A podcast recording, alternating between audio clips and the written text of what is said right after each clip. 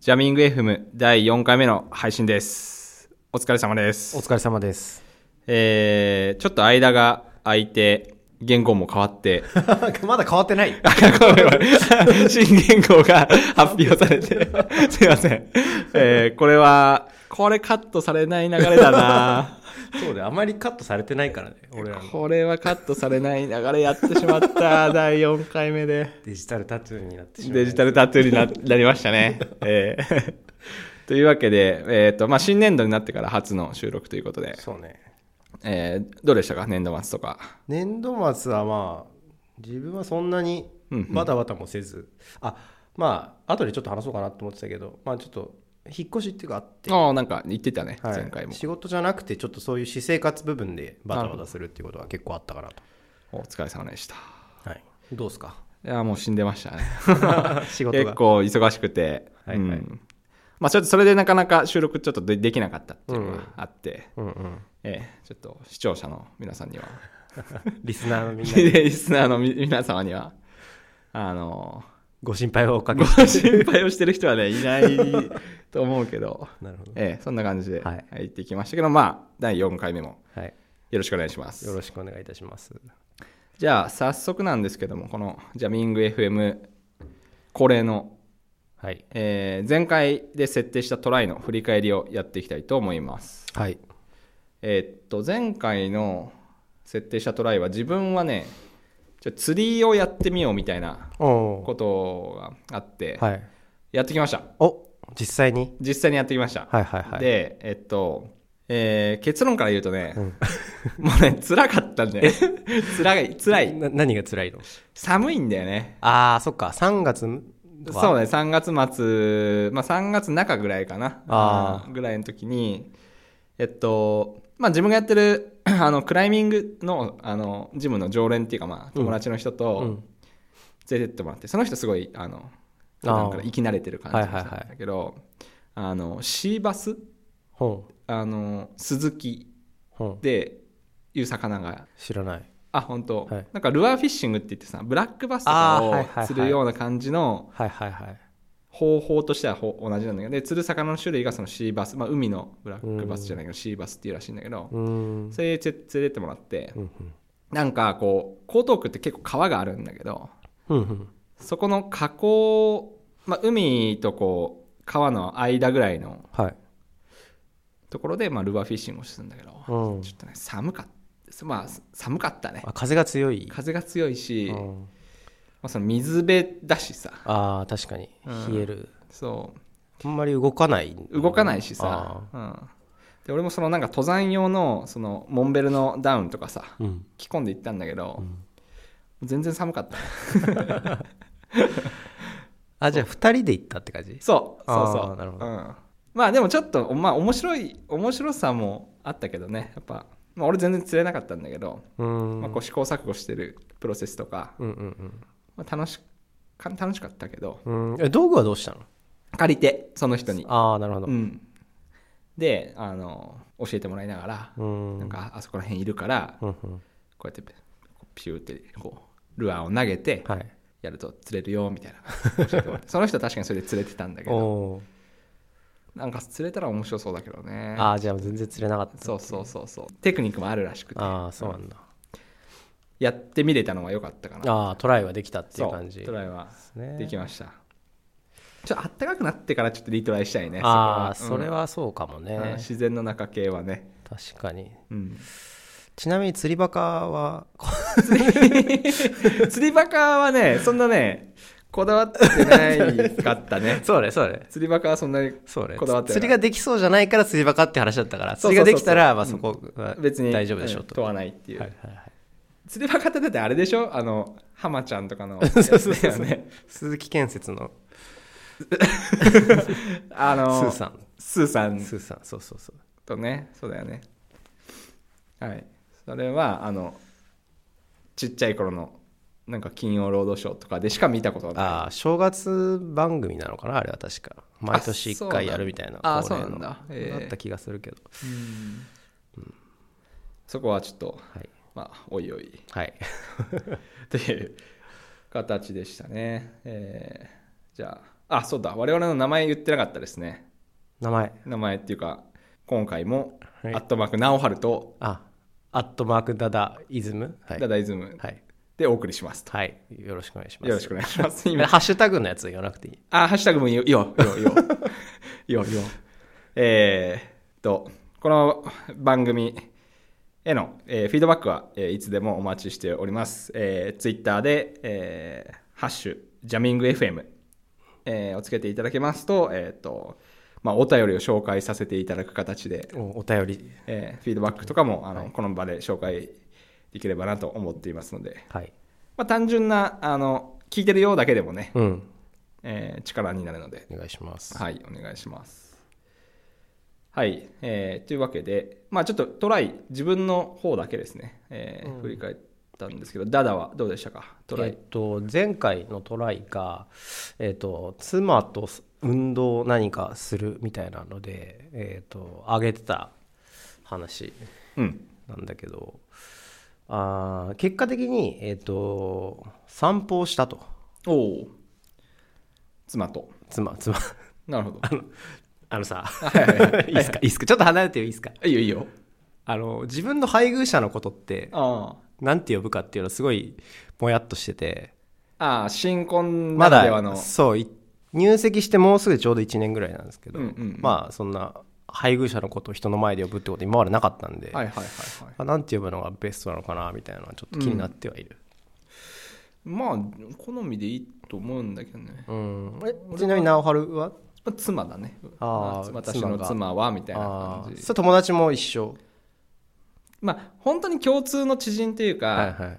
両方知ってる人には、まあ、名前で「あー。何々ちゃんなるほど。は」とかはいはいはい。言うけど、まあ、それ以外は基本妻かな、会社の人とかうん、他のコミュニティとか。うん。あじゃあ妻なのかでもいいろいろいるよね。そのいろんなパターン嫁さんとかって言ったりする人もいるじゃない、そうね、うん、奥さんとか。奥さん、うん、前回俺奥さんって言ったんだけどうん。なんかそれって合ってるのかなってちょっと調べたんだけどお奥さんはだから違うらしくて自分のじゃなくて誰かの奥さんっていうような使い方をする、へえ直春の奥さんっていう俺が言う言う立場です。なるほどね。だからちょっと違うみたいな。あと嫁はえっ、となんだ？姑から見ての嫁。ああはいはいはい。だから旦那が言うじゃ言うのはちょっと違うよみたいなのもあったりして、うっん。ていうのはちょっと調べて出てきて、うん。じゃあなんていうの？あとかみさんっていうのがあったよね。かみさん。それは OK みたいな、うん。OK というかまあ問題ないみたいな。家内とかさ。ああ家内もね。うちの家内は。はいはいはいはい。なんかいろいろルールはあるっぽい、うんうん。まあそのなんつうんだろうそのこ言葉の成り立ちみたいなさその,、そのさっきの嫁っていうのは、うん。姑から見たよ嫁ってういう話、っていうその正しさ正しさっていうかそれもあればうん。単純になんか嫁とかっていうあんまイメージがんなんかないんだよね。なんか嫁さんとかさ、うん。ちょっとなんだろうあの昔ながらの、うん。なんつうんだろうね。わかる？なん わかんない。どういうこと？嫁はもう全然いいと思うけど俺は分かんないけど。なんだろうな。んか違う。な俺の感じもう勝手なイメージなんだけど、うん。ちょっとこう亭主関白っぽいああちょっと上から言っぽいかんお自分が言うにはね別に人が言ってるのは気にならないんだけあどー。自分が言うそれを言うことを想像するとなんかちょっとあんまりマッチしないっていう、ああ、うんだけかな。なるほど。違和感がちょっとある。違和感があるっていうだけ。自分の中で家内とかもそうだ。あー。で一番しっくりくるのが、まあ、妻、うん、うんっていう感じだけどね、なるほど、まあ、しっくりベースでいいと思うけどね。うん。うん個人的に、うん。まあ、今まだ無理なんだけどうん。なんか母ちゃんとか呼びたいなって思ってて。おお 年取ったら話で子供ができたら話あー。で直春とかだったらもういいんじゃないのって思うんだけど子供もいるし、母ちゃんね。う、ん、でも俺の母ちゃんじゃねえからな。まあそうそうそうなんだけど。そうなんだけど。なんかそうやって呼んでる人を見見ててああいいなって思ったことがあって。ーちょっとあったかい感じがする、ね、そうそうそうそうそう。家庭っていうかねそうそうそうそう。うん。それはあるな。なんかそれどうなんだろうね。その結局さあのその自分とその配偶者のとの関係性の中でそれうん。完結すればいい話だからいいまあそうね。そうね。なんて呼ばれたいか、そうだね。うん、一番違和感がない感じで、いければねはい。というこ ここではなんここではなんという妻。妻で。か呼びますか、はい。じゃあまあ話を戻すと、はいはい。え妻と散歩をしましたと。ーなるほど。そうね。あの3月の半ばぐらいにえっ、とまあ土曜日かな？朝。土曜日か日曜だったかな、まあ散歩行こうっていう話をして。うん。で朝起きて朝飯を食べに行こうっていうので、まあ、目標を決めて。はいはい。で近くにパン屋さんないかなって言って検索して多分23キロ行ったところにあったんで、うんうん。まあ、そこに向けてこう歩くっていう。ストラバでこうストラバマのウォーキングっていうモードがあるね。あるんでうん。それでウォーキングしてこう歩いたら結構あの思いの方が良かったっていうあ運動っていうか散歩が？散歩がいろんなことをちょっと気づけたなって思って。ほうほうほうほというのもなんかまずその歩いてそこその家周辺を歩くってことがまずなかったからまあその通勤で歩くとこはあったけどそれ以外の道ってなかなかこうじっくり見る機会なかったけどう、うんうん、実際いろいろこう通らない道とか通ってみると意外にいろんなもんあるなみたいなのああ確かにね。うん、あってなんかそういうのを見ながら2人で話すっていうのはすごくいい時間だなっていうのが感じたので、思いのほかこれは収穫があったなと。素晴らしい。個人的には感じてる。で先週も実はしてうんうん。で実はその間にこう引っ越しが挟んであるんですけど、はいはい。まあ、新しいところに住んで新しいと場所でいろいろこう散歩するっていうのはいいなと思いまし素晴らしい。たはい。そっか。じゃあ散歩まあもともとはその運動不足みたいな話だったけど、うん。いろんな副産物があってそうね気づかなかった気づいたっていう感じで。それは大変いやよかったなと思いました。なるほど。わかりました。じゃあ、えー、と今回は初めて ですかね、えっ、と2人ともトライを。第4回にして2人とも2達成。人ともトライ達成ということで。おめでとうございます。おめでとうございます。ありがとうございます。はい。というわけで、えー前回で設定したトライの振り返りでした。はい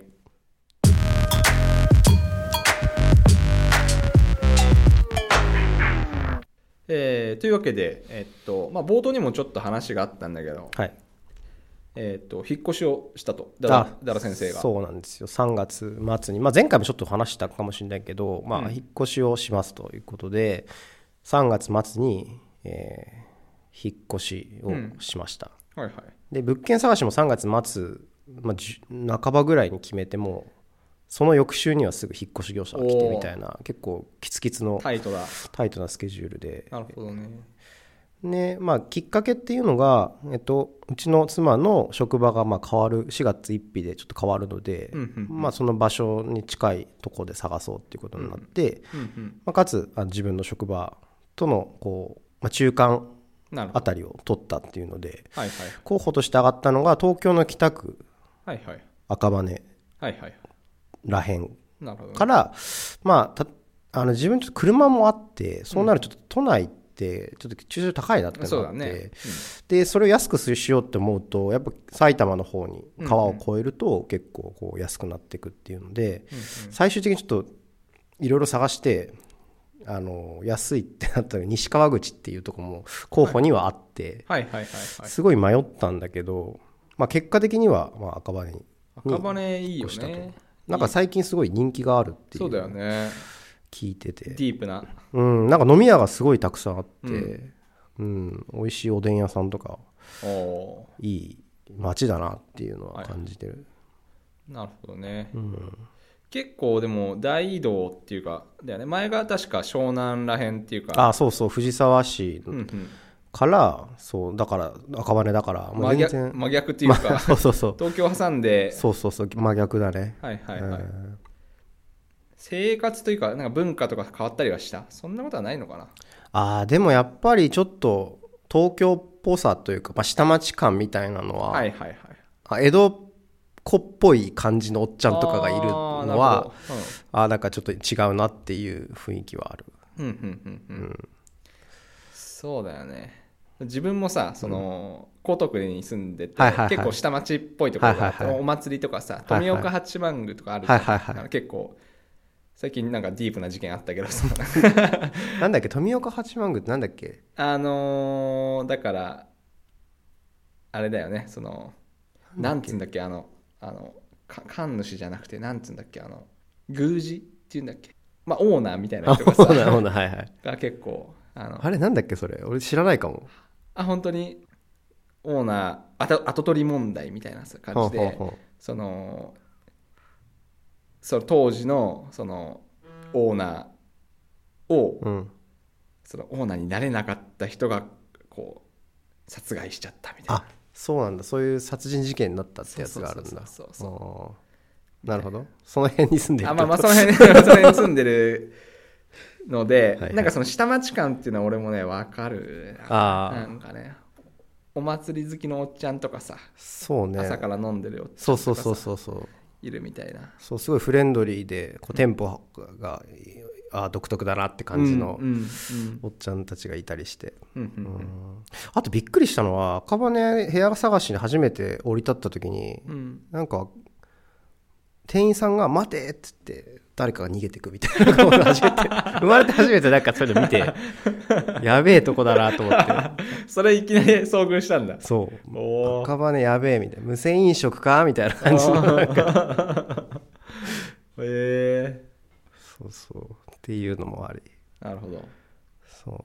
まあ、あと赤羽に決めたんだけどあともう一つその物件的にはその決まっていてで車があって車の場所をこう決めないといけない、はいはい。駐車場を借りないといけないっていうので、うんうん。まあ、それも合わせて探してたんだけどなるほど。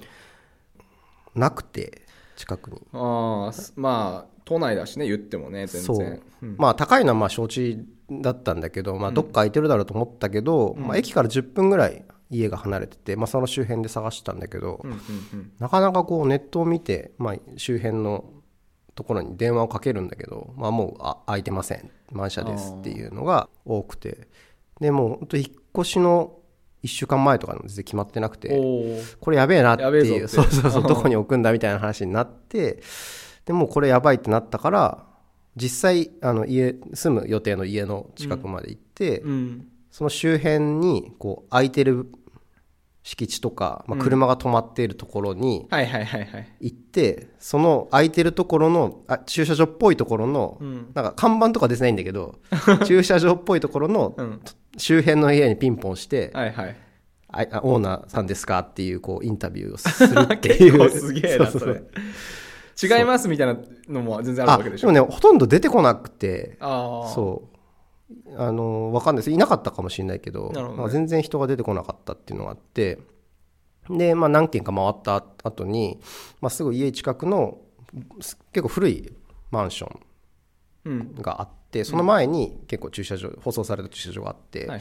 ここすごくいいねって話をしてたらちょうど建物からこう人が降りてきて、うん。あこれはチャンスってなって、うんうん。であの、まあ、自分が男だから俺が行くのよりもやっぱ女の人がいいから「お前行けよ」っつって妻をこう。それ何そのこうちょっとキャッチーな感じ？あそうそうそうそう女の行こうかなそうそうそうそう。おじさんだったんでちょっとこう女の方がいいかな女の方の方がいいだからみたいな感じではいはいちょっとこう行って行ってきてっつって、うんうんうん。で「すいません」って言って、うんでしたらなんかあの、まあ、ここの駐車場借りたいんですけどオーナーさん知ってますかって聞いたら、まあ、名前は知ってたんだけど連絡先は分かんなくて、うん。まあでもそのどこの不動産で紹介してもらったとっていうところまではちょっと教えてくれたんで、でそのそれを手がかりに、えー、と次にその不動産屋に行き不動産屋にそれを話してここのオーナーさん誰ですかって言って連絡をこういろんなその不動産経由でいろいろ調べてもらってでその不動産にはお金は入んないんだけど、わかっ教えてくれてはいはい。でここに連絡してくださいっていうのは聞いてで自分でこう電話をしてであ空いてるよっていう話をこう聞いて。でそのその空いてるよって言ってくれたのは魚屋の親父だったっていうその そあそのだから魚屋のおっちゃんがオーナーだった。オーナーはまた別にいるらしいんだけどああそうなんだ。なんか魚のおっちゃんがなんか管理してるみたいな感じで。あそうなんだ。へえなるほど。そう。結構泥臭くいったね。そう。うん。だけどねなんかあの舗装されててかつこう屋根付き結構クオリティの高いというか、まあ一応の中ではいい方なのに、かつ周辺の相場よりは2000ぐらい安いっていうだってあのダダの車だってあれ立中はさ入んないああ入んないね。入れたことないんだけど。あのねでも100ねあれなんな結構150センチとかだかだっけ、もうちょっとあるか。ラックもつけてるから2メーターはとかだよね。いってると思う。だからまあ結構都内のあの立中とかのうん。感じだと厳しいよね。あそうね、ん。引っかかるとこは引っかかるね。そうだよね、っうん。て考えるとかなり良い場所が見つかったっていうそうっすね。足で探すって感じ。足で。もうその後日契約来てくれっつってその魚屋に行くんですよ、そのーうん。ここにあるからっつって。魚屋に行ってシャッター閉まってんだけどこう下覗いて、うん。おっちゃんがこう出てきてみたいな、はいはいはいはい。でじゃあここに名前と住所と車種だ書いてっつってチラシの裏にこう、書かされておおすげえ。それが契約っていう。うわー。なんか赤羽スタイルだねわかんないけど。あこんな感じでいいんだみたいな。いやーすごいね。そうそれでもう借りれたっていうのはねかなりこう足で探したからこそこう見つかったんだなっていうのはちょっとね。うん。なんかその探すって行為をまずリアルの世界でやるってことがもう今ないからね。そうなんだよね。ネットで検索して出てきたものが全てみたいなとこは。いやーそうだよね。出てこなかったらないものみたいなところはあったりしてでも実はいろいろそこにはか隠れているというかうん。実際す存在するものはあってみたいな。特に駐車場とかさ家とかさ、まずその自分の中のそのクライテリアがもうああるわけじゃん。だって家賃とかさ、うん。例えば駐車場だったら屋根付きとかさそれだからもうそこを条件にして入れられないと、うんうん。歩いてたらさ歩いて探そうにもさ屋根付きのやつばっか出るわけじゃないわからさ。そうねそうね効率を考えるとやっぱどうしても、ってなっちゃうけど逆にそこがうん。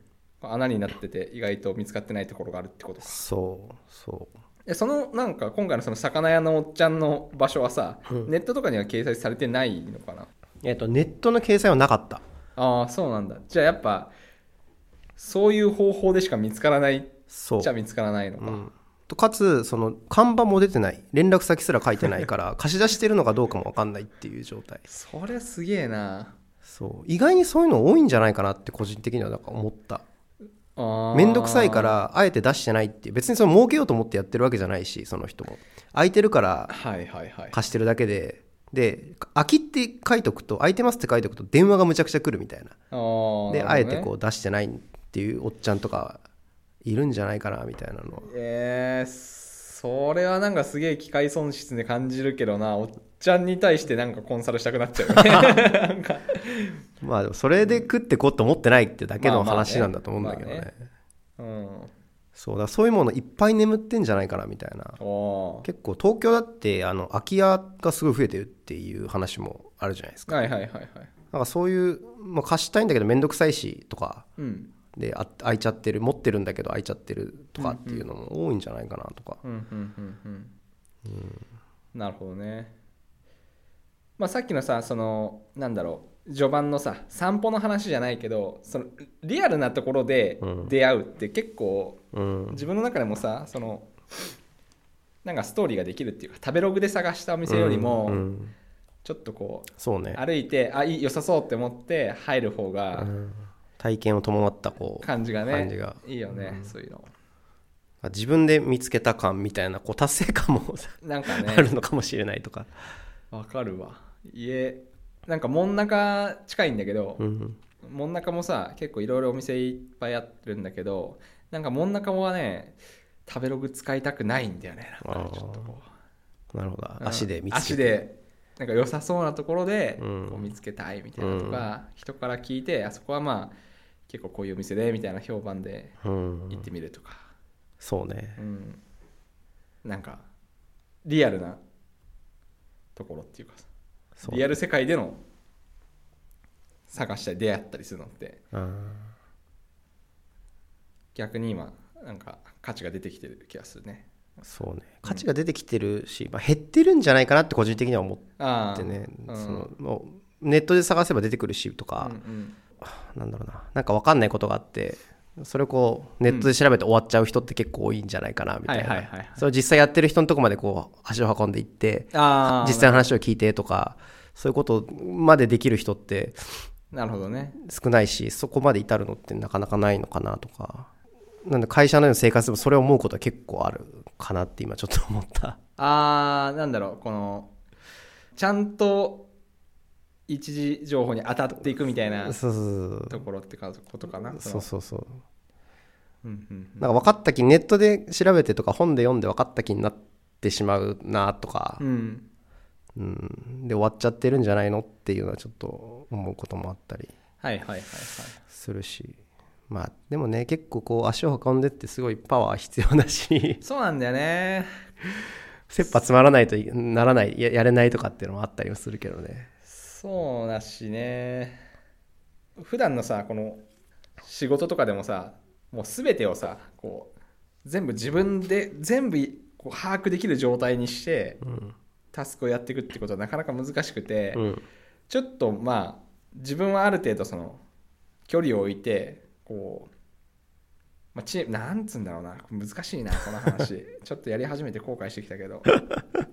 まあなんだろう深くそこに精通するっていうのが難しい。コスト的に難しいっていうのはうんやっぱあるなって気がするんだよね。そうした方がそこにもちろんなんて言うんだろう関わり深くなってうんより良くなるのは分かるんだけど、うん。そればっかりやってられないからね。そこにどこにリソースをわり分けるかみたいなところすげえそれはね思う。うん確かにね。うん。でもねでもよくせでも逆だったんだよね。今回切羽詰まってあそうねそうね。でも早くやらないとって思ってあでも俺それ俺だったら逆にもうネットで見つけちゃう感じになる気がするな。でも空いてなかったのか？ネットだと。空いてないしそう。うんまあそうするあネットあるんだけど遠くになっちゃうとか、はいはいだんだんこう条件が悪くなっていっちゃって、はいはい。それは嫌だなと思ってでどっかで実際足で探して見つか見見つけた方が駐車場に関してはいいっていう話を聞いたことがあってなるほどね。まあ、これはやったことないけどちょっとやってみるかみたいな感じでもう行ったって感じ。はいはい。じゃあ、まあ、今の話だとまあなんか2つかな？3つかな？2つかな？観点があってそもそもその検索対象として出てこない。その見見つけたいものがそのリアルに足を運ばないと出てこないっていう話と、うんうん。実際に自分がそこに触れることで、そこになんか深い体験が生まれてそうね。良くなるっていうそういう教訓がうん。生まれた魚屋さんの駐車場の話 そうね。ですか。いろいろ得るものはあったねなんか。すごいね。話さっきの散歩といいこれといいやっぱ足を使うっつうのは。ああそれが そう確かに共通してるかも。なるほど。素晴らしい。そうね。わかりました。他になんか引っ越してここが変わったみたいなのとかってないの？うん。変わったっていうとやっぱり通勤がちょっと変わってえっ、ともともと藤沢の方に住んだ時は、うんうん。まあ、大体ドアトゥードア1時間15分ぐらいで乗り換え2回っていう通勤だったんですけどそれが今若葉になってから大体ドアトゥードアで1時間弱ぐらい1時間ぐらいかな。で乗り換えがゼロっていう。実際の時間としては多分15分とか20分ぐらいしか短縮にはなってないんだけど、乗り換えがゼロになったことによって体感で半分ぐらいの楽さになったっていうのがすごい不不思議だなって思って。これは何なんだろうみたいいやー乗り換えはやっぱストレスですよなね。そうね。うん。なんかずっとこう何かを続けてられるっていうのがいいんじゃないのかね、乗り換えなしだったら、うん。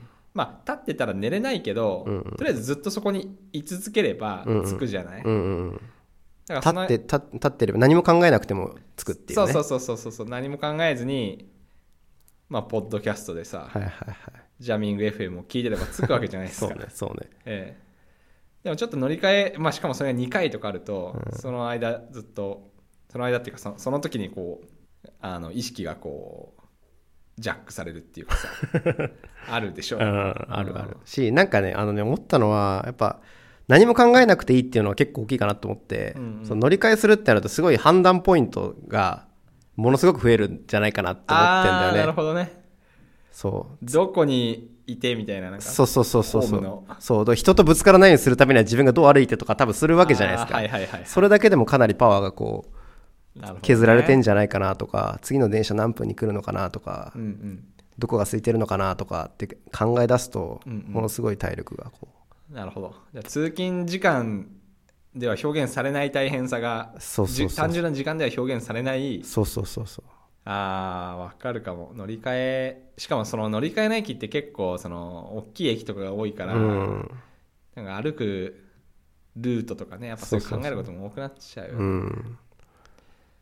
そ通勤はね現代人のううん。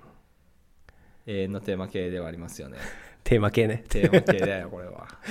そうね、いやうん確かに。俺もさ今江東区に住んでるって言ったけどさそのうちの会社プロジェクトで拠点が大体ちょっと違ってたりするからあの一箇所ここっていう場所はなくて、うん。ちょっとプロジェクトによってうん。あの、まあ、この時期はどこ拠点みたいな感じで分かれること多いんだけど、はい。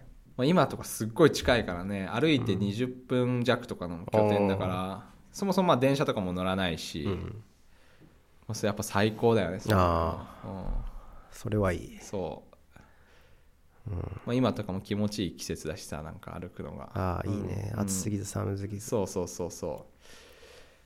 いやー通勤はねいやほんとそうだよね。多少家賃が高くなっても職場の近くに住むっていうかうん。まあ人人んん？乗り換えなしで行けるっていうのはね重要な、うん、気がする。そうね。うん。都内でもさローカル線というかはいはい。ちょっと接続が大変そうな駅とかに住んじゃうと、多分ものすごい乗り換えが発生するとかってはいはい。近いんだけどあったりしてそういうのって逆に疲れちゃうのかなとかって今回思った、うん、なんだろうもう乗り換えとかそういうなんだろうのってもう人生の中の 本当無駄なコストっていうかさそうだね。本当にね回避すれすればそれに越したことはないから。そうだね。うん。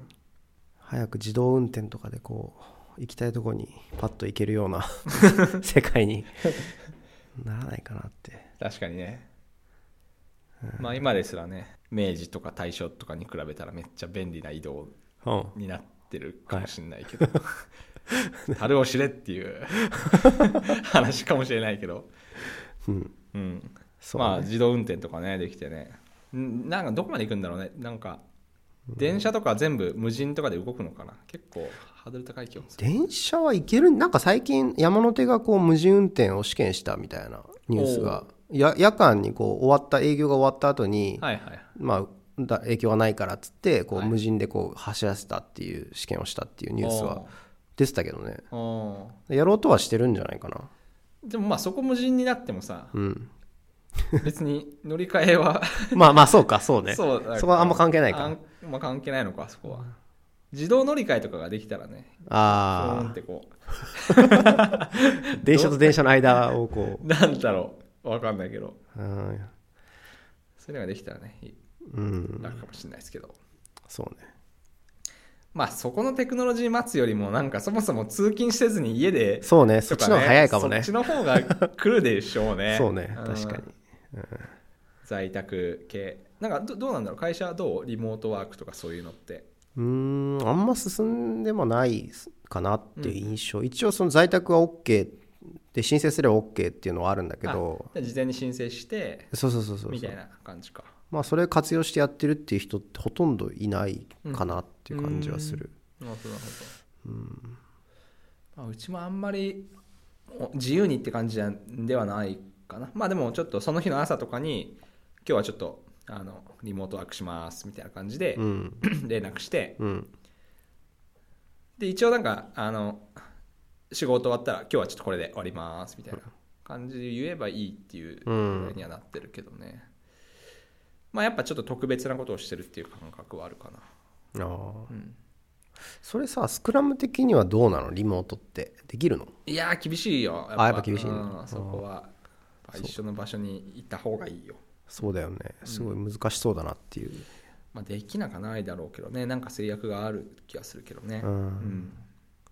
なんかそういうそれをやるやったチームがあってうん。うん practice としてはまず最初は face to face ではいはい。1週間とかガッとやってはいはい。ちゃんとこう作ってからチーム作ってからうんうん。その後はこう散ってリモートでやるみたいなことをやってるようなとこはあるっていうのは聞いたことある。うーん。最初からリモートはちょっときついっいやー最初からリモートはきついと思うよやっぱ。うん、いやー無理だと思うな、うん。うん。はい。というわけで、はい。えーっと、まあ、ちょっと引っ越しの話から通勤みたいなところも話して、はい。じゃあ新しい環境で赤羽スタイルで。はい。今後は赤羽スタイルで。赤羽スタイルで、はい。えーお送りしたいと思います、はい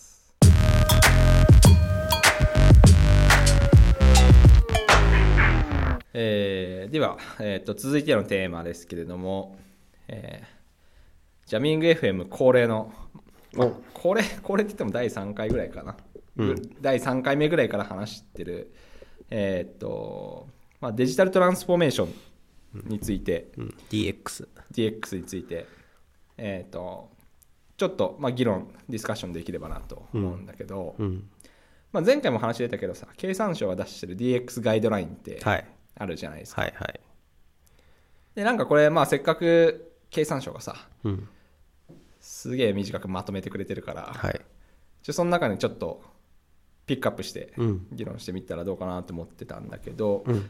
まあざっとこのさ DX ガイドライン眺めてみるとうん。前半は結構経営戦略みたいなうんそうちゃんとそれ専用の専任組織作りましょうねとか、ビジョンを提示しましょうねみたいな話があるんで、まあ、ここら辺はまああんまり俺らがさ話しても、はいまあ経営じゃないしみたいな。ちょっとわかんないかな。ちょっとちょっとね、うん。あの距離的には遠いんでうん。ちょっと下ら辺にスクロールしていくと、まあ、現現場っぽいところがあって、うんうん。ここら辺ちょっと読んでいこうか。はい。例えば、えっと、この DX ガイドラインって、えっと、全部で12の、あの、なんて言うんだろうね、説というか、トピックでまとめられてるんだけど、その9個目ぐらいからかな、現場っぽい話が結構あって、うんうん。例えば9個目は、えっと、何かそういう DX にまつわるその施策をするときに、ちゃんと各事業部門がオーナーシップを持って、なんかそういう企画とか、その要件を定義すべきだみたいなことを言っていいるんだよね。えーもうちょっと読むと、えっと、まあ、要件の詳細はベンダー企業と組んで一緒に作っていってもいいんだけども、うん。えっと、その要件自体はちゃんとそのユーザー企業が確定することになっているかっていう問いかけがガイドの中でされてるよね。要件定義の丸投げはしてないかっていうところが言われてる、うん。うん、って感じなんだよね。これ結構現場だとさいろいろある気はするんだよね。事業部門の人は IT わかんないから、いうん。やざっくりなんか AI で新しいことしたいんだよねみたいな。そうそうそうそそうれ提案してよみたいな。うんうん。そうね。うん、ざっくり丸投げざっくりお願いみたいな感じもあ はいりつつはいはい。でも結構まあそのベンダー側はさ、あのおなんか飯の種来たみたいな感じで、うん。これはどうですかみたいな感じで、うん。多分提案しちゃうんだよねそれは。ねそうね。うん。うん。でもそうすると結局なんか本当にその悩みから生じたものじゃないし、うんうん。なんかビジョンがあってやってるもんじゃないからさね。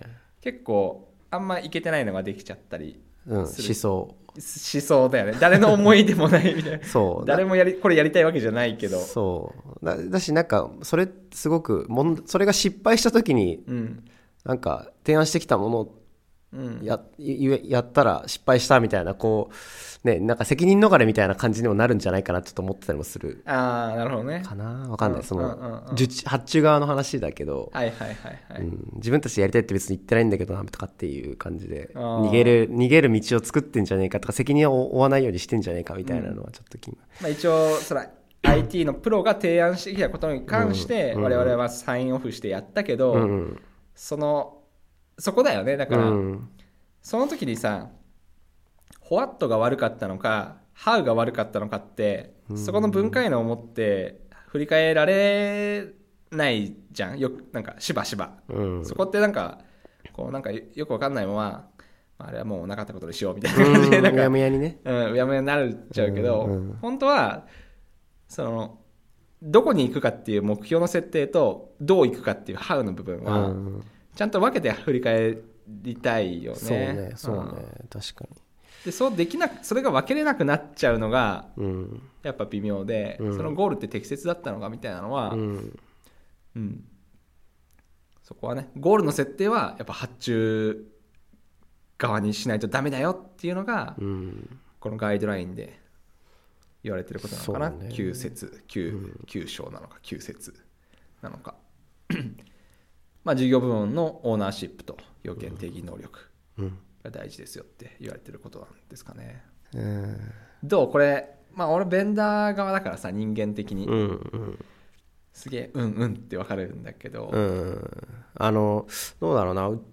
ユーザー企業側の IT 部門事業部門じゃない IT 部門としての立場になるけど、うん。でもやっぱりその今までこう仕事やっててあの要件定義からがあの発注してるっていうのは結構ある。からお願いっていう感じで。うんうんうんそこもよろしくっていうので発注してるプロジェクトっていうのはいくつか見たし。でもそれはあくまでなんか支援活動みたいな感じじゃないか、実際はそうそうだね。うん、あうん。あーだから契約的にはそのなんか10人で支援活動でお願いしてるけど実際その人が一番業務に精通しその人っていうのはそのベンダー側のその人発注された側が一番詳しくなってその人がもう要件を決めていく決めて決めて、うん、これでいいですかっていう感じでこう要件定義書を書いてみたいな感じ。ああでもそれはいいそれはいいんだ。それはいいと思うけどでそれは最終的に GO するんだよねその。ああ最終的にサインサインというかまあこれそれでそいくっていうことはする。でそれ多分そそこだと思ってて、うんうん。要件の詳細はベンダーと一緒に組んでいくとはいいんだけどうん確定はユーザー企業だからこれだけのコストを投じてこのことをやるっていうことの意思決定はうんその人がやんないとうんうん後でそれ上山にされるとさうんうんダメだから。責任問題になるとかそういう話？とか、まあ変まあ、言い方悪いんだけどその IT 投資をしてうん得られたものが微妙だったらちゃんとその人がある意味こう責められるっていうかそこにせい、責任が追及されないとうんうん。なんかもうよよく分かんなくなっちゃうじゃない、うんなんかベンダーいっぱい呼んで、うん。何作ってんのっていうのを言われないとさうんうん健全じゃないっていうかさ、うん。うんそこがなんか「いやあいつらが作ったのが微妙なんですよ」とかうん。いやなんかプロに要件定義お願いしたらこんなもんが出来上がってきたんですよってなっちゃうと、うんうんうん。まあ、それが最終的に、まあ、作ったのはベンダーかもしれないけど、それで OK はうん。言ってほしいっていうこと。これでいくっていうのは決めてほしいっていう感じ？そうそうそうそう。これこの問題を解決することに投資をするんだっていうのはああなた方の意思判意思決定でしょっていう。あなるほどねベンダー側は多分その何を作るかっていうのもコストをこんだけかけるっていうのうもん。提示してて、うん。でそれでいいんだよねっていう。ああ、なるほどね。そこの最適だからスクラムでもさ、プロダクトオーナーって ROI を最適化するから、はいはいはい。R は何を作るか、まあ、はい何を得るか。で I はどんだけ投資するか、うん。そこの最適化をするのは PO の責務じゃない？うん。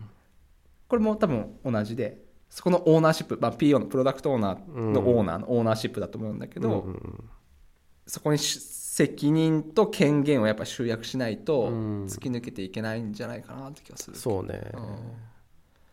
まあ、うちの部署でい結構あるのはやっぱ要件定義は自分たちでちゃんとやろうねっていうのは言われてるけど、まあ、できてないからやろうねって言ってるんだけど、うんうんうん、あ自分たちって言ってるのは、えっと、その IT 部門でみたいなあそうそうそうそう。が自分たちの仕事でしょ？みたいな。そこも丸投げしちゃダメでしょっていうのはよく言われてる、あまあ、事業務ではない。そう。事業務の人とはまた違う、うんうんそのユーザー企業の IT 部門としての仕事は、うんうん。そのビジネス要件こうシステム要件に落とすとか,、うんなんかその辺は自分たちでやろうよっていうそやれるスキルを持とうよっていう、なるほどね、はいはい。うんうんうん。まあ、多分それができないとベンダーに作らせたとしてもそれがいい悪いって判断できないでしょっていうようなはいはいはい。ことだと思うんだけど、あーなんか今このジャミング FM で2つなんか構図ができてるな。その 事業会社のそうね。事業部門とうん。IT 部門っていう話と、そうそうそうそうそうね。俺は俺はベンダーだから、そうね。IT 部門から発注があってうんそれをやるっていう立場と、うん。なんかそれ2つはなんかねそう。ね。登場人物としては 3, 三つあるのかなってあ感じる。あるね、がするううん。ん。そうだね。なるほど。まあでも DX の文脈においてはもう、えーっと登場人物のなんていうの2人目と3人目というかその事業会社の IT 部門とその外部のベンダーってまあまあまあ別に分けなくてもいいかなって気は知ってるけどね。なるほど。そこはまあ一緒っていう感じ？そう、うん何をやるっていうのを決める人と、どうやるっていうのを実現していく人で、うん IT 部門はその実現方法にフォーカスする人って感じの気はするけどね。実現方法か。どどうやるとか作るとかはやる、うん。そう。そこのなんだろうイネーブルするっていうのは責務としてあるけどそのゴールを定めるっていうのはやっぱ事業部。事業側、うん。な気がするけどね。まあ定められないしね。だってうん。そこにそうだよね、何がしたいのかっていうのは何をすべきかとかっていうのもね、やっぱ。うちの会社で、まあ、見たことがあるのはその、まあ、まあいわゆるユーザー企業の IT 部門と、うん。まあ、その事業部門とのこうやり取りでちょっと横で見てたのはあの、まあ、事業部門が何をやりたいか分かんないみたいな何をやっていいのか分かんない。IT で何かやりたいっていうのは漠然としてあって例えばそのマーケティングに、はいはい。まあ、最最先端のうん。こうデジタルマーケティングっぽい仕組みを入れて売り上げをこう伸ばしたいっていう漠然としたこうやりたいことはあるんだけど、まあ、IT は専門家じゃないから詳しくないですとはいはい。だからその何やればいいか教えてよみたいな感じで IT 部門にこうお願いする。なるね。IT 部門はいやいやビジネスで何したいんですか？どんな目標があるんですか？とか。はい。っていうなっていうのをちょっと考えてよみたいな感じでこうバチバチとこはいはい、う、うんうまくまとまってないというかっていうのは見たことがうん。あるんだけど。まあ戦う必要はないと思うんだけど、そうだよね。敵じゃないから。そうそうそうそう。それは別にうん。だけど模索ゴールはねやっぱ見つけていく手伝いはできてもこれだって言えないからね、うん。IT 部門の人ってやっぱ。まあそこまあそういうまあまさにあのそういう現場のなんだろうなあるあるみたいなのをまさに書いてあるんだと思うんだよね。ちょっとガイドラインもうちょっと進めていこうか、うん。この 9,、えー9章というかこの9番目の、えーところをちょっと下の方にえーっと失敗ケースみたいなのが書かれてるからちょっと紹介してみようかね、はい。うん、例えば事業部門がオーナーシップを持たず情報システム部門任せとなり開発した IT システムが事業部門の満足できるものとならない、うん。うん。あこれまさに今言ったでまあ、いいような話かね。誰誰の思いも入ってないものが出来上がってこれなんだっけみたいな、うん。うん、はい。あとこれちょっと面白いね。ベンダー企業が情報システム部門としか話ができず事業部門と話ができない。うん。あーなるほどね。まあちょっとまた聞きみたいな要件になってたり本当のなんあかー。ペインポイント持ってる人の話を聞けないみたいなそうね。感じかな、できないとこどうなる？失あ失敗するってことなのか。まあ、失敗ケースの、えーっと今例なんで、まあ、そういうことかな。うん、まあベンダー企業って、まああのまあ、自分みたいなまさにああれだけど、まあ、両方と話するよね。やっぱその事業部門としてのその要求とか要件みたいなの聞くし、そうじゃない情報システム部門の、まあ、統制とかさ、うん。まあ、あの IT の、まあ、コンプライアンスとしてのなんか対応とかさ。そっちはまあ、うん。ユーザーから出てこないから、うん、これちょっといつも気にな気になるというか、まあ、疑問に思うことがあって、うんうん。その例えばそう何か事業部門の I- IT システムを作ろうってなった時に、まあおその事業部門の人がいて、うんその情報システム部門の人がいてでベンダーがいてってこうプロジェクトが立ち上がると思うんだけどそのプロジェクトマネジメントをする人ってうん。どどこがどこがやるのが適切なのみたいな。そうそういった時にそういうプロジェクトが立ち上がった時に。はいはいはい。えっと多分、えっと、そういうなんか複数のその登場人物がやるときって、当然その人たちそれぞれにその人たちそれぞれがやるべきことやらないといけないことがあるはずなんだよね、うんうんそれは多分それらを登場人物ごとにいるはずなんだよね。そのお客さん側の、お客さんって言ったら事業部門側のちゃんとそれをマネジメントする人と、うんうん。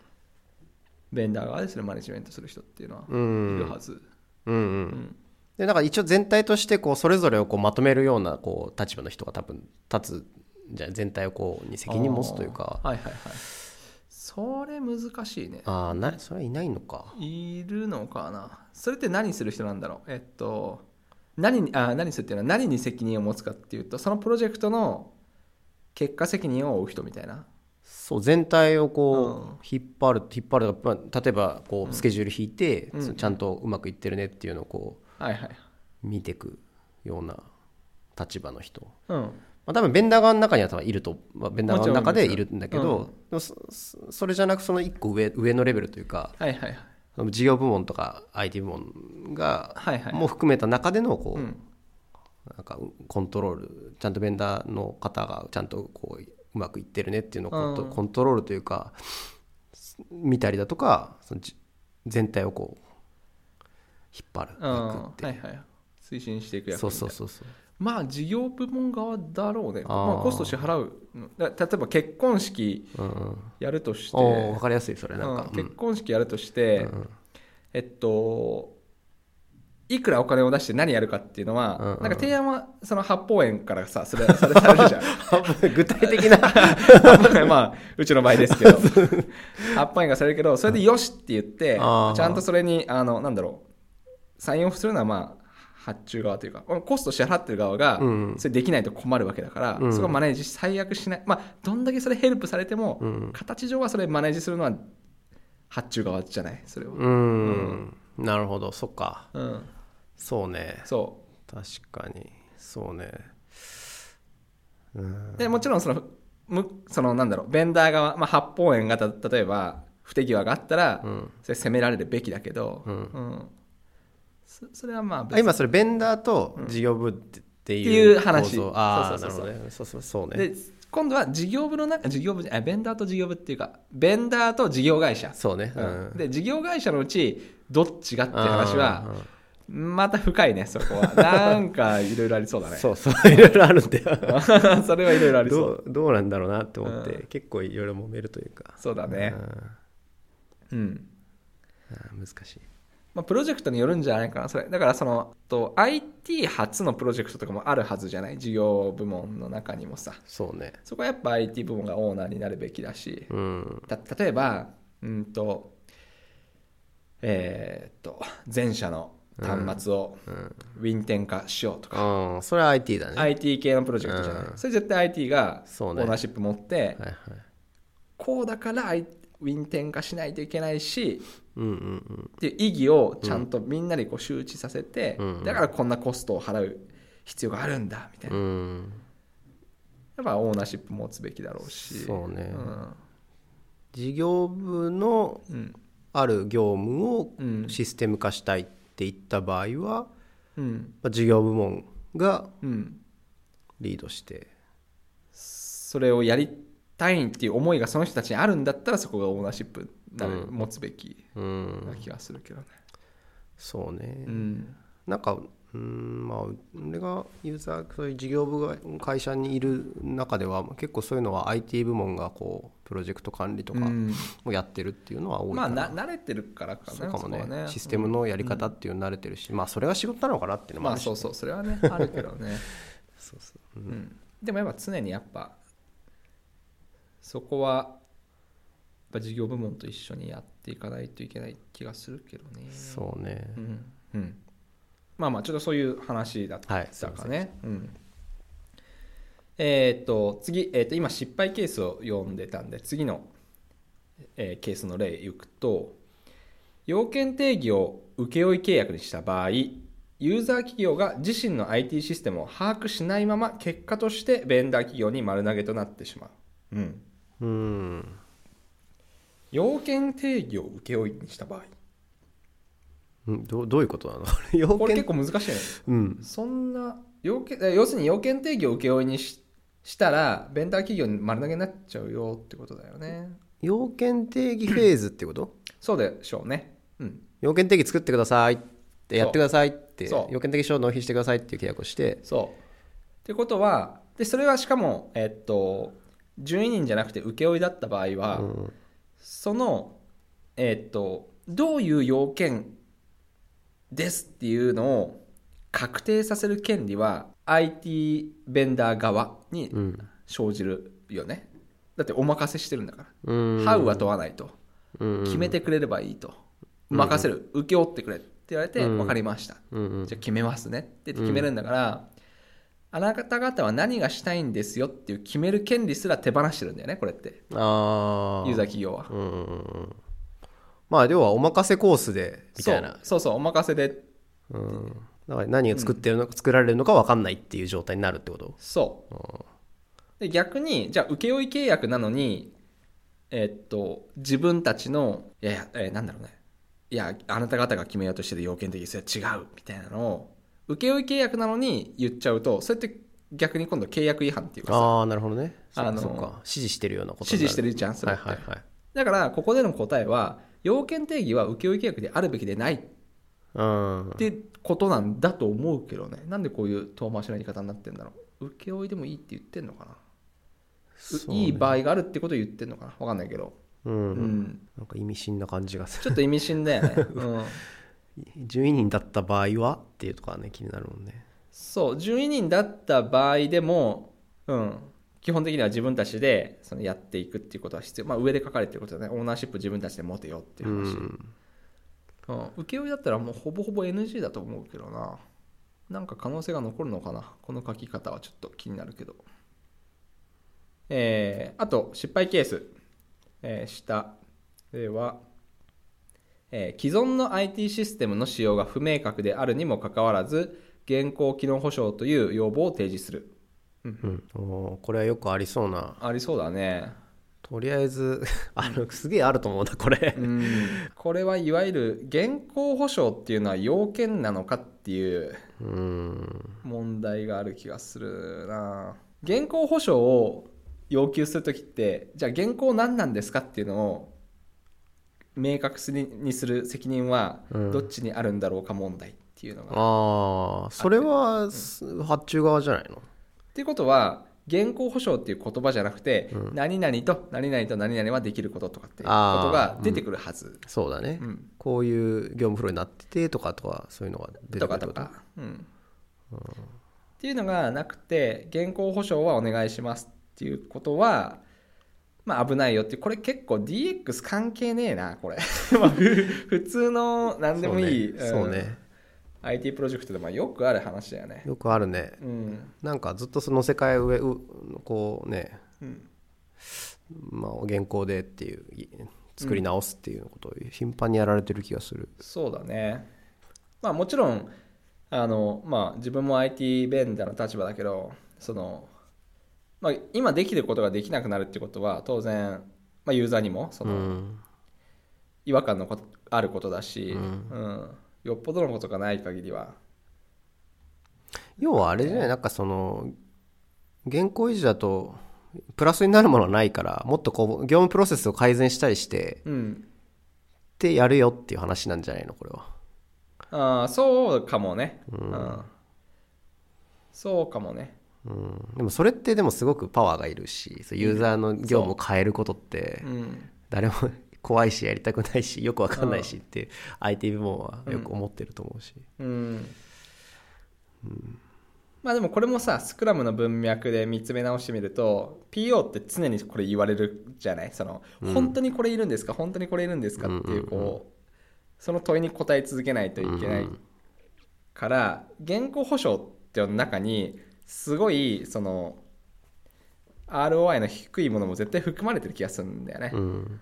らそこは常に見つめ直しなさいよってことなのかな。うん。もともと9章のこれ読むと。うん。そうだね。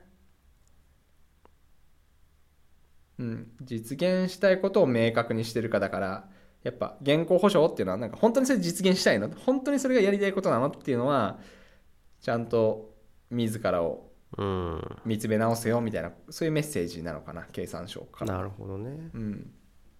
現行保証が本当にやりたいことなのか。そう。コストを投じて得たいリターンなのかっていうのを判断しろと、まあ判断まあ結果として現行保証をやるってなってもいいけどそのなんつうのその判断っていうかディシジョンメイキングの責任は持てよっていう、うん。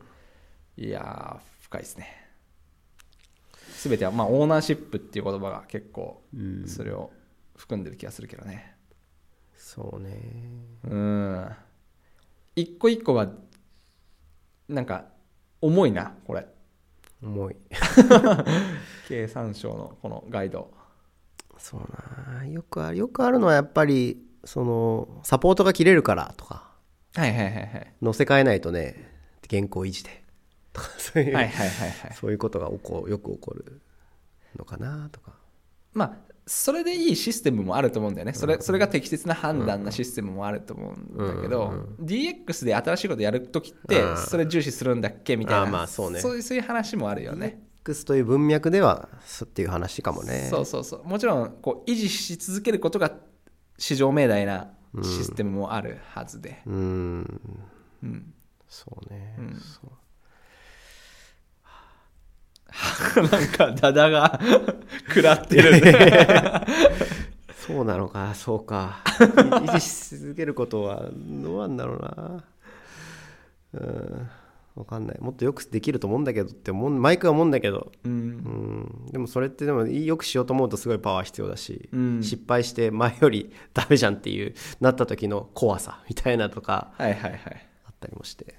まあそのダメじゃんってなることを許容えーっとねそのそれはねこの経産省のガイドラインだと別の説になああーうん。の述べられていてこうリスクをそのリスクテイクするのを良しとする土壌になってるかみたいなうん。話がねどっかにあるんだよね。どこだった3だね。えーっと 3, 3章なので結構経営とかビジョンの話だね。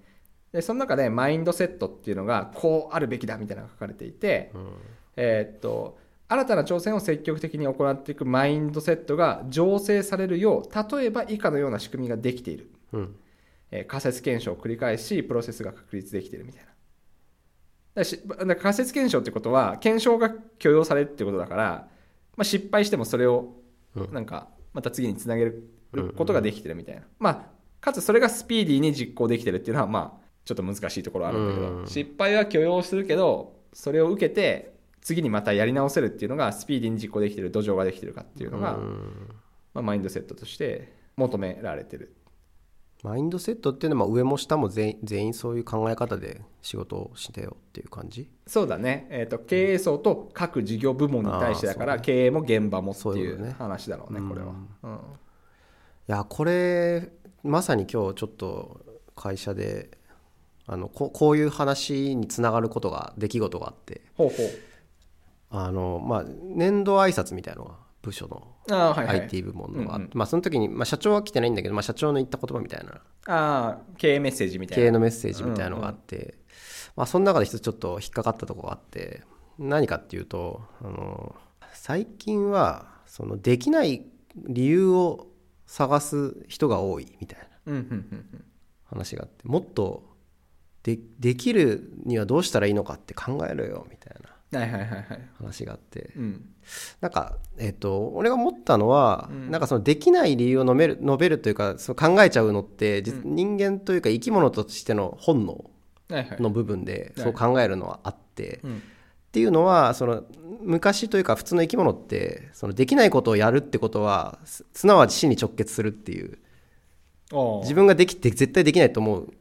でそれをやると失敗する可能性がある、はいはいはい。死んじゃう、うん。だからやらない理由を考えるっていうのは人間本能本来のなんか思考パターンというか、まあなるべくセーフティーに。そうそうセーフティーに生きて生き延びたいっていう多分考え方から来るうん。考え方でそれはそれはそれあると思っていてそうだね。そう。だそれは多分仕事としてまあできないことはで、こういう理由だからできないみたいな。はいはい。でもえーとまあ、できるためにどうかんどういうふうに関すれば考えるかっていうのは、なんて言うんだろうなそのいかにその死なないかっていう安全が確保されてるかどうかだと思うんだよね。失敗したとしても。はいはいはいはい。っていう状況を作り出せればるほど。あのしできないこともやろうと思えるんじゃないかっていう話につながる、はいはいはい。要はその失敗しても大丈夫だよっていうマインドセットここでいうマインドそのマインドセットが醸成されてれば、うん。もっと自分からこうできるこうしたらできるって言えるような前に変わっていくんじゃないのかなっていうことを思って。ああそうだろうね、それはまさしく。うん、そうだと思う。いまさに今日思ったな、やそうだと思うよ本当に、そもそも「できろ」っていう命令って成り立ってないじゃないそうね。うん、できろなんてことはまあうん。到底受け入れられな受け入れられなくて、うん。うんチャレンジは何回でも僕らやりますけどみたいな話なんだと思うね、その中でやっぱ、うん、だからチャレンジできる土壌は欲しいよね。なんか似たような話でこれもまあベンダー側の意見なんだけど例えばさこうじなんかテストとか自動テストとかさものづくりしていく中で、自動テストが確保されてるかされてないかでうん。もう全然その次の提案のクオリティが全然変わってくるんだようん。ねえっとなんて言うんだろうね。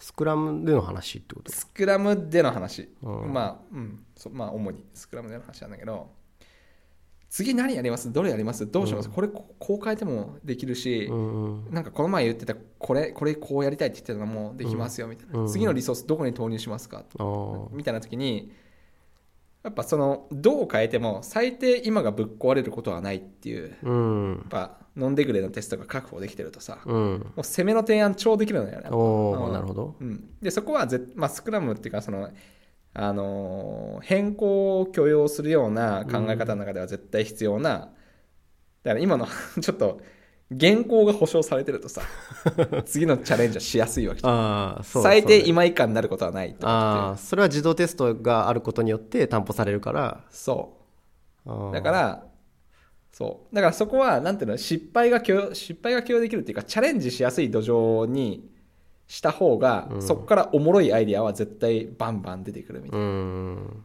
だから、だから自動テストにコストをかける判断をしてくださいよっていうのはすげえ思うんだよね。なるほどね。それは回り回ってみんなのためになるから。あ失敗が許される土壌を作ろうよとか、まあ、やりっぱなしじゃなくてちゃんとそれ評価する仕組みを作っておこうぜっていうのが、まあ、経産省が言ってる DX 推進のための体制整備。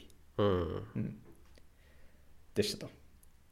で、それの超、えっ、と、縮小版っていうか、超細かいところにフォーカスした話が、あの、個人的に思ってるのが、自動テストとかがちゃんと完備されてる状態で、うんやっぱプロジェクト進めるとかいうのは、まあ、スクラムとか変更を許容するようなうん。進め方の中ではすげえ大切だなっていう。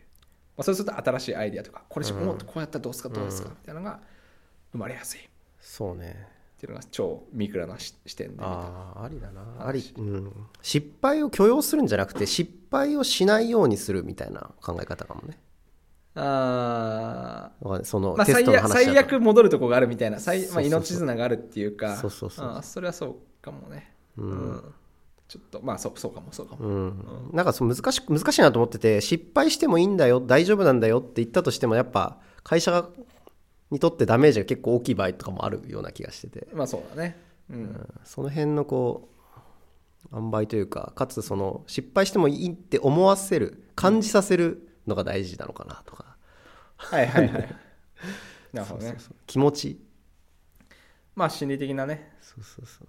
面はそれはリスクテイクなのかなと思うけどね。うん。えーっとだから新しいことをやるときにそこにその明確なそのなんか達成しなかったことに対するそのペナルティみたいな感じがあるんだったら、それみんなやらない方に倒したがるよねうんっていうのは絶対あって、モラルハザードが起こるような 状態ってよくなくて何でもやればいいんでしょみたいな感じもよくなくて、まあ、そこは難しいところだと思うけど。うん。まさに、まあ、経営の人たちがうん。考えるべきことなのかなっていう感じで、まあ、今ちょっと DX のガイドラインの9章と3章かな。ちょっと現場っぽい話、うん。9章は。事業部門がちゃんとオーナーシップ持って要件定義するんだよって話と、それにちょっと紐づいて、えーまあ、体制の整備とか、うん。マインドセットはこうあるべきだみたいな話、3章の話をしてみましたか。はい。うん、こんな感じでちょっとこのガイドラインめっちゃ一個一個がヘビーだからうん。ちょっとずつこそうね。う食っていくみたいな感じもいいかもね。うん。うん。今回はその2つをこうメインに話したって感じ、うん、どうどうですか？やっぱもうたった9ページのサマリだけどやっぱうん。深い話あるね。結構盛り上がるね。盛り上がるね。いろいろ思うことがあるのかな、うん。あるんだなって。このなんだろう事業会社とうんベンダーっていう2人のそうね、ロールのあれもあって、うん、でもなんかやっぱ全然見方が違うなっていうのは感じたかな。ああそうね、うん。思うね。そうそうそう IT ベンダームカつくでしょなんか。ムカつかないけど。どういうこと？ムカつかれてんの？なんかちょっとこれやれっつったらなんかなんかいくらかかりますとかなんかああまあでもそれはわかるわかるけど多分それってもっとじ事業部門の方が多分思うと思う。あそっか、うん。そっかそっか。なんでこの修正にこんだけかかるのみたいなさ、はいはい。それをこう説得する IT 部門みたいなさ、はいはいはい、はい。まあまあみたいな。あそうですか、いやそういうなんかあの DX 関係ないティピカルな IT そうね。あるある。あるある。そういうのも、えーまあ、ジャミング FM の。そうね。ジャムってる感じが出てますね、うん、うんそう、えああそうね。それこそそその力というかそれが分かるそのムカつく状態っていうのは結構多いんだろうなって思う今その IT 側にこうん。うスキルがだんだんなくなってきててーみたいな、うんうんうんそう。何がベンダー側で行われてるのかっていうのはよく分かってないっていう状態。情報の非対称性的な話、ブラックボックスになっててそうそうそうなんかもう基本いいねでやいいねっていうかそのベンダー側が出してきたやつでやるしかないんだけどそうそうそうそうそう。なんでそれにかかるのか分かんねえみたいな。もっと安くしろよみたいな。こういうはい。だけの 交渉みたいな。それはなんかねベンダー側も責任はあるんだよね。そのなんでかかるのかっていうのを説明できてなくて、うん。その選択可能な状態になってないってういうんのがあると思うんだよね。やなんかさっきのオーナーシップを持てっていうことは何やるかを決めろっていう話じゃない、うん。で何やるか決めるためにはそのそこの RI が判断できる状態になってないといけないから、うん。これやったらいくらかかります、うん。逆の一方これだったらこれで済みますみたいなのが、うん。その可視化されてないとさ意思決定できないから、うん。そこはまああるべきだと思うんだけど。あそれすごい殿様じゃない？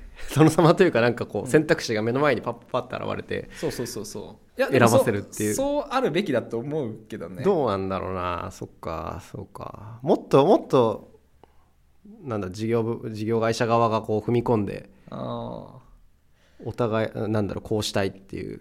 ーうんもっともっとなんかベンダー側にこう食い込む感じが理想なのかなって個人的にはちょっと思ああまあってはいたそれ両面なのかなそこは。うん。うん。まあ、もう俺スクラムの新なんかもうスクラムほど素晴らしいものねえって思って個人的には思ってるからそこの文脈で語るとそのプロダクトバックログはそのえっとこうあるべきだっていうのの中でそのインベストって頭文字を取ったうん、うん、話ってああ聞いたことある。あーわかんない。プロダクトバックログプロダクトバックログがそのいい状態っていうのの頭文字がインベストってなって、えっとまあ、それぞれ英語の頭文字なんだけど、えっと、何それぞれ何を意味してるか忘れちゃったけど、まあ、その中でその交換可能であるとか交渉可能であるインベストの何だったっけな忘れた、うん、いやいや忘れたけど調べるか。えーっとあったインベスト。あ N だね。うん。ネゴシエーシブル。で故障可能。だからこっちやればこうなるけどこっちだったらもうちょっとこう価値は劣るけどうん。コストも少ないよとかっていうのは、取捨選択できる話じゃないと、うんうん。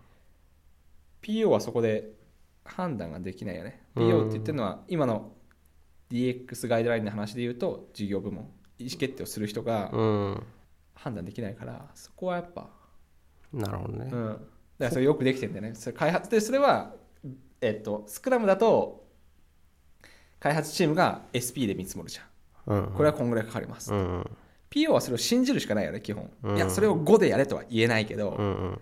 でもそれを信じてあじゃあこれいらないとかって意思決定するわけじゃん、うんでそれはあの今の DX ガイドラインで同じ構図で事業部門は意思決定はする。うんでも見積もりとかそういうこういくらかかりますってコストはベンダー側からある程度提示してうん。意思決定をさせるっていう。うん。なるほど。っていうねすげえねこ交の渉交渉可能。ん誰との交渉なのかなってちょっと今これ見てて思う。スクラムマスターが、うん。えっと、PO と交渉するっていう意味での交渉可能っていうこと。違うと思うよ。えっと PO が開発チームと交渉するあああれこれこんなこれやるのにこんなかかるんだ。はいかかります。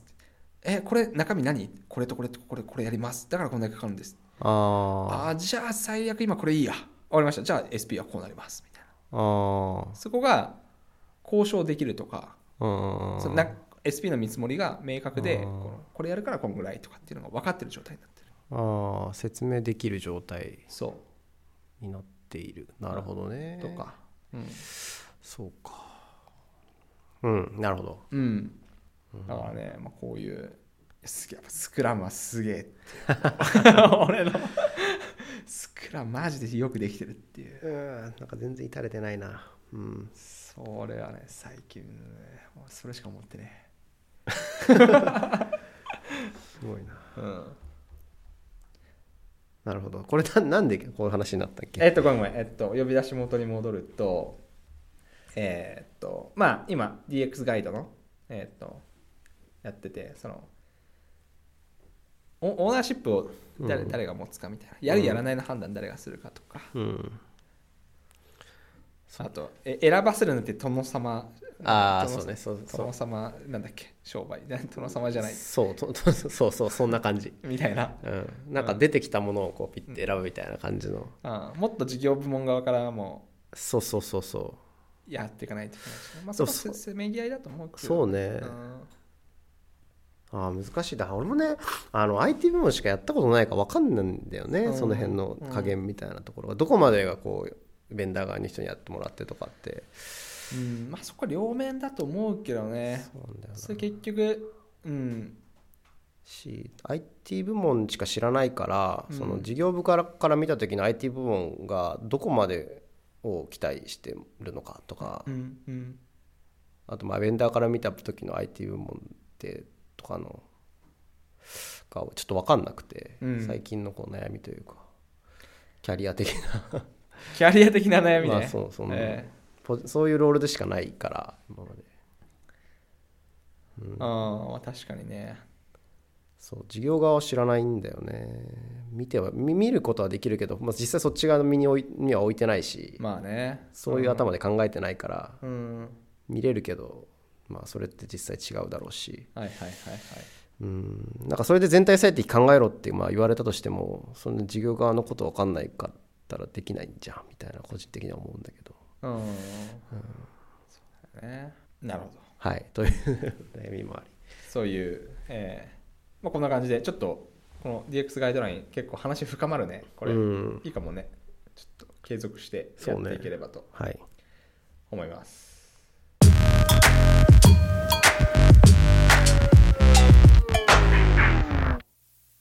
はい、えーというわけで、えーまあ、DX ガイドラインを読んでみるっていうのはこんな感じで続けていけたらと思うんですけども、はい。そろそろ今週も今週って別に毎週やってるわけじゃないけど 今回もちょっとお時間が近づいてきてうん。ますかね、このうん収録現場も。そうね。夜も。そろそろ出ていかないといけないし、うん。というわけで、えーっと恒例の次回、えートライを決めたいと、ちょっと今まではちょっと、まあ、あの次週までとかそういうスパンで考えてたけどもうちょっとこう大目きなもの、標。うん、に取り組んで、その進捗をちょっと毎回確認するでも全然いいと思う。そうね。今話し合いでなったからね。そうそうそう。うん、ちょっともうちょっと大きめのうん。マイルストーンというか、そうだね、ゴールを置いてみようかなと、はい、はい、でえっと直春の私の方なんだけどちょっとねあのーまあ、対外的な発表というかアウトプットをしたいなとうん。思っていてまあもともとこの,、あのジャミング FM やりたいっていうのもその一環というか、うん。まあ、何かしらどっかに向けてアウトプットするっていうのはあったんだけど。うん。じゃあその対外発表するっていうのをちょっと公のイベントとかさ、うん。そういうのでやってみたいなって思ってて、なるほど。うん、それがちょっと中長期的な目標でうん。次の収録までにはちょっとその前それまでのまずはエントリーするとかさテうん。ーマを決めるとか。はいはいはい。そこまではできてればいいかなと。なるほど。エントリーかな。エントリーします。おー。うん。ちなみになんかそう当てはあるの？当てはまああんまないです ね。まあアジャイルジャパンとかちょっと募集公募かかってるやつとかはあのもうダメ元で出してみようかなっおーなるほど。ていういう感じでえじゃあもしかしたらーうん。アジャイルジャパンに行けば直春に会えるかもしれない。うん。その可能性はまだ低いけどね。エントリーすらしてないから。エントリーしてないからいなるほど。通れば会えるかもみたいやでもちょっとここはね本当自分の中でねテーマだと思ってて。な、うん。うん。そのモチベーションは何なの？えっとせ人に説明をすることが、うん。やっぱ自分の中でその事柄に対する理解を深めるっていうのはすごい最近思うし、そうね。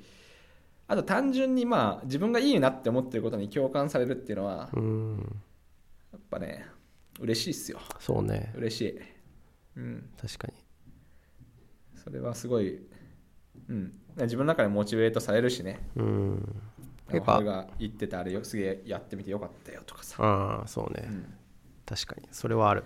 うん、アウトプットが、まあ、インプットの質を高めるみたいなのも言われるしね、まあすげえ言われるよねそんなのね、まさに本当にそうだと思うよ。ああそれは素晴らしい。私もやりたいです。が。おが。が。そうあじゃあダダのトライはなんか別のそう感じねでも夏にちょっと展示をやろうかなと思ってるのでそれに向けてそろそろこう重い腰を上げてはいはいはい。やろうかなと。えーっとその展示っていうのはえーっとうん。なんなんなん？ああ第2回に話したあのあれですよニボシズム。あニボニボシズムね。ニボシズム展。ヤバスタグラムに出てたそうそうそうそう。ニボシズムってニボシズム。いうインスタグラムのアカウントの、はい。あの活動ですか？あれはまあ粛々と毎日やってるんで。うんうんうんうん。実は展示ってに1年半ぐらい前に1回やってて。はいはいはい。ニボシズム1っていう名前1っていう名前で展示やったので。おおまあ次はニボシズム2っていう展示がはいはいはい。どこかで開催される。じゃあそれに行くとダダイズムに会える会える会える 多分分かんない。ずっといるか分かんないけど。なるほどね、まあそれをじゃああの次の収録までにやるっていうのは無理だからまあそこまでのなんかちょっとスケジュール決めたり会場を抑えたりみたいな。そうね進捗をねうん。わ報告していくみたいな。かりました。じゃあ次のトライマの時あ次の収録の時にはお互いその状況報告をすると。はい。おおそうしましょーもう結構やべうんストレッチゴールだな。散歩とかの方が良かった。よかった気がするけど。う確かに。うん。まあいいんじゃないですか。まあこんぐらい設定する方がね、はい。張りがあって。うん達成感もあると思うし。わかりました。はい。はい。えー、じゃあ今日はそんなところですかね。うん。言い残したところは。あ大丈大丈夫ですか、うん。俺はめっちゃある。夫 毎回結構ある。毎回ある。あるけどあのそれを語るにはそうね。残りの会議室の時間が少なすぎると、そうね。えお決まりのやつですね。ーお決まりのやつなんで。次回のテーマは何かありますかね？なんかこれ系話したい。まあもちろんさっきの DX ガイドラインとかはさはいはい。ちょっとまたつまみ食いしてもいいし、うんうん。なんかあるの、うん他に話したい。他に話したいことは、えっと、ポリバレントっていうあのお考え方を最近ネット上で発見して、うんうんそのなんかロールとかをや飛び越えて、うん。うんその全部やるみたいああ。そういうな役。そういうロールがあるわけ。ロールみたいなのが最近ちょっとネットで見て、あ。まあ、もうちょっと言うと今からもっと見るんだけど。そことかはなんかあのスクラムなスクラムマスターみたいな話とちょっと似てるかなっていうのね。あうん。でそもそもそういうスクラムとかアジャイルっていう文脈じゃないとこから出てきたじゃないとこから出てるやつとかがあるかな。ちょっとそういうのをあの触れてみたいなって思ってるかな。なるほど。うん。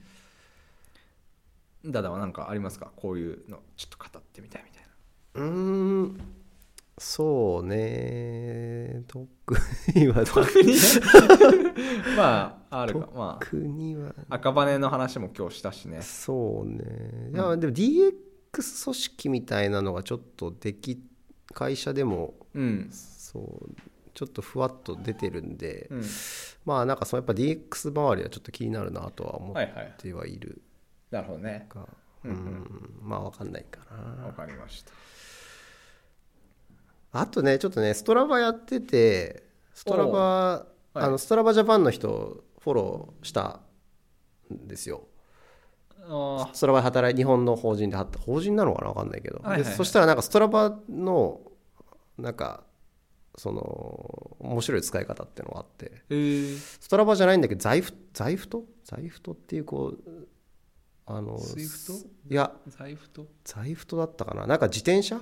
うんのこういう部屋の中に自転車持ってきてそこはいはい。にセンサー、センサーなのかな？なんか後ろのタイヤにつけて。あローラーみたいなやつそうそうそうそう。で画面を前に置いて、はいはい。それで例えばバーチャルの世界でこう、うんうん。トレーニングするとか。あやってるやついるなそうそうそう。なんかそういうのがあってうん。やってるの見て、うん。あなんか面白そうだなみたいな。